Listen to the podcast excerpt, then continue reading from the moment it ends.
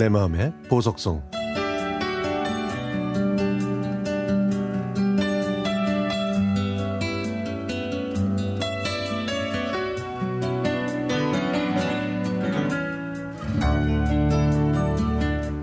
11년 전에 돌아가신 아버지께서는 텔레비전 보는 걸 좋아하셨습니다.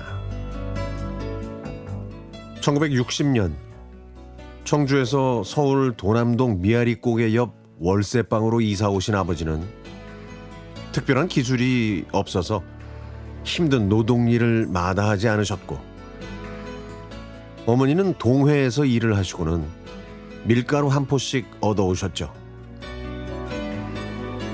저희 집은 월세를 살았지만 텔레비전을 좋아하시는 아버지 덕분에 저희 집에는 금성사의 흑백 텔레비전이 있었습니다. 그래서 텔레비전에서 재미있는 영화나 드라마를 할 때는 집주인과 동네 사람들이 모두 저희 집에 왔죠. 그래서 저도 텔레비전과 영화를 자주 봅니다.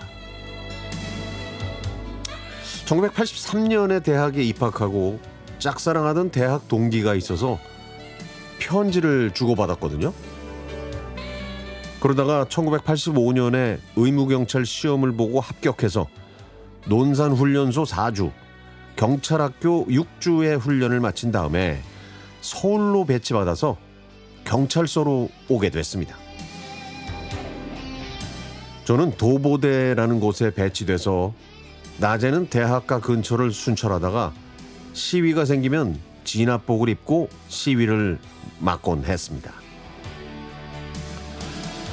그리고 제대하고 학교에 복학했더니 이때부터 본격적으로 여학생들이 눈에 들어오기 시작하더군요.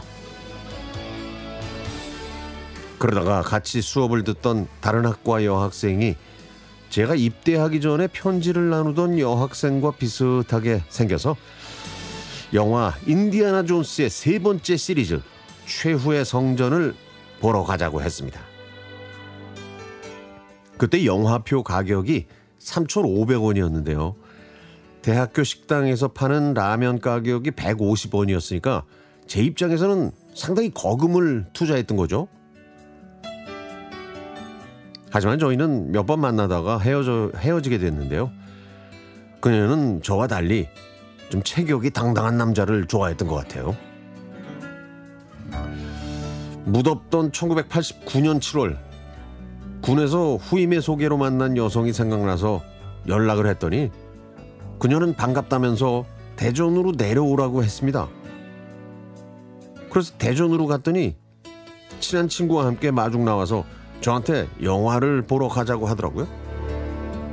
아 그런데 그 영화가 바로 제가 얼마 전에 본 인디아나 존스 3편이었습니다. 아, 그녀가 꼭 보고 싶다고 하는데 뭐 제가 거금을 쓸 수밖에 없었죠. 영화를 본 다음에는 그녀가 저녁을 사줘서 먹고 서울로 왔는데요. 아, 이걸 시작으로 제가 그녀와 많은 영화를 보다가 아니 정이 들어가지고 마침내 그녀와 결혼하, 결혼하게 된 거 아니겠어요? 우리나라 부부 중에서 영화 한 편 같이 안 보고 결혼한 사람이 있을까요? 제 자식들도 저희 부부를 닮았는지 영화를 좋아해서 틈만 나면 영화를 보러 가는데 정작 아내는 결혼했더니 극장에 자주 안 갑니다. 알뜰하게 살기 위해서겠죠.